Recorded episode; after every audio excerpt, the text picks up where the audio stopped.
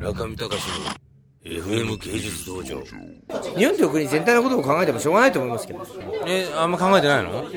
いうか考えたら悲観的な話しかないですよ。ああなるほどねそういうの知らなかったんです僕この前 ABEX の社長の松浦さんと話して、もう日本は沈没すりますよこれ、って言うからマジですかって言ったらいや知らないのなんて言われていや知りませんでしたみたいえなでも日本のがやっぱり普通にやばいですよね。そうなんだだって、だっていやすごい素朴に考えても、別にどんどん高齢者が増えていくと、で財政赤字も増えていると、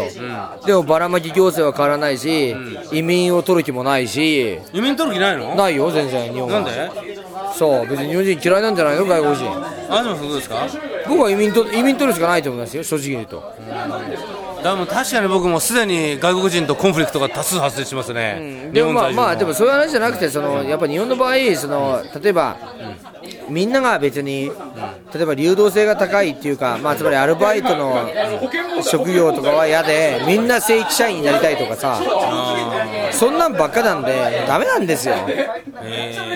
んかいろんな人たちが集まって、多少貧しくっても国全体としてなんか少しずつ伸びていけばいいんじゃないみたいな話がなくて、椅子取りゲームみたいになっちゃってて、まあ、そういう国なんじゃないですか。 そういう国。あんまり僕も日本国なんて考えたことなかったんですけどいやね。それは村上さんが考える必要ない僕も考える必要がないとこ行きたいですよ本当にいやいや、思ってたんですけど、いやー、なんかその財政赤字とかさ、はいそういうことに考えていけばさ、なんで抜本的にこう赤字をなんとか解消できないですかね、輸出産業をばーってやってもダメなの簡単な構造でなんとかいかないもんかなと、そういうもんでもないでしょうね、失礼しました。それは難しいですよねだから例えば日本の場合そのまずそういう問題っていうのは往々にして世代間対立の問題になっちゃってあ、そうなんだその上の世代はすごい金儲けてるからいいけど下の世代は貧しいんだみたいなことになって日本国内の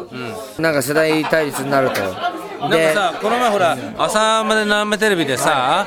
あの、ホリエモンさんとかと、あとなんかほら、なんか創業者の人が、はいはい飯野さんねはいうん、あの人がこう、いや、潰されるんですよなんて声を裏返して言ってたじゃないですか。でも、本当にそんな感じなんですか、今、日本の事業状況というのは。まあ別に日本事業に限らず全体的に出るくいう付けでしょやっぱりそうですかうん東さんもそういう実感あったそれめっちゃ浅田明とか潰されてると思いますけど 僕はまあでも今こうやってね、しぶといからな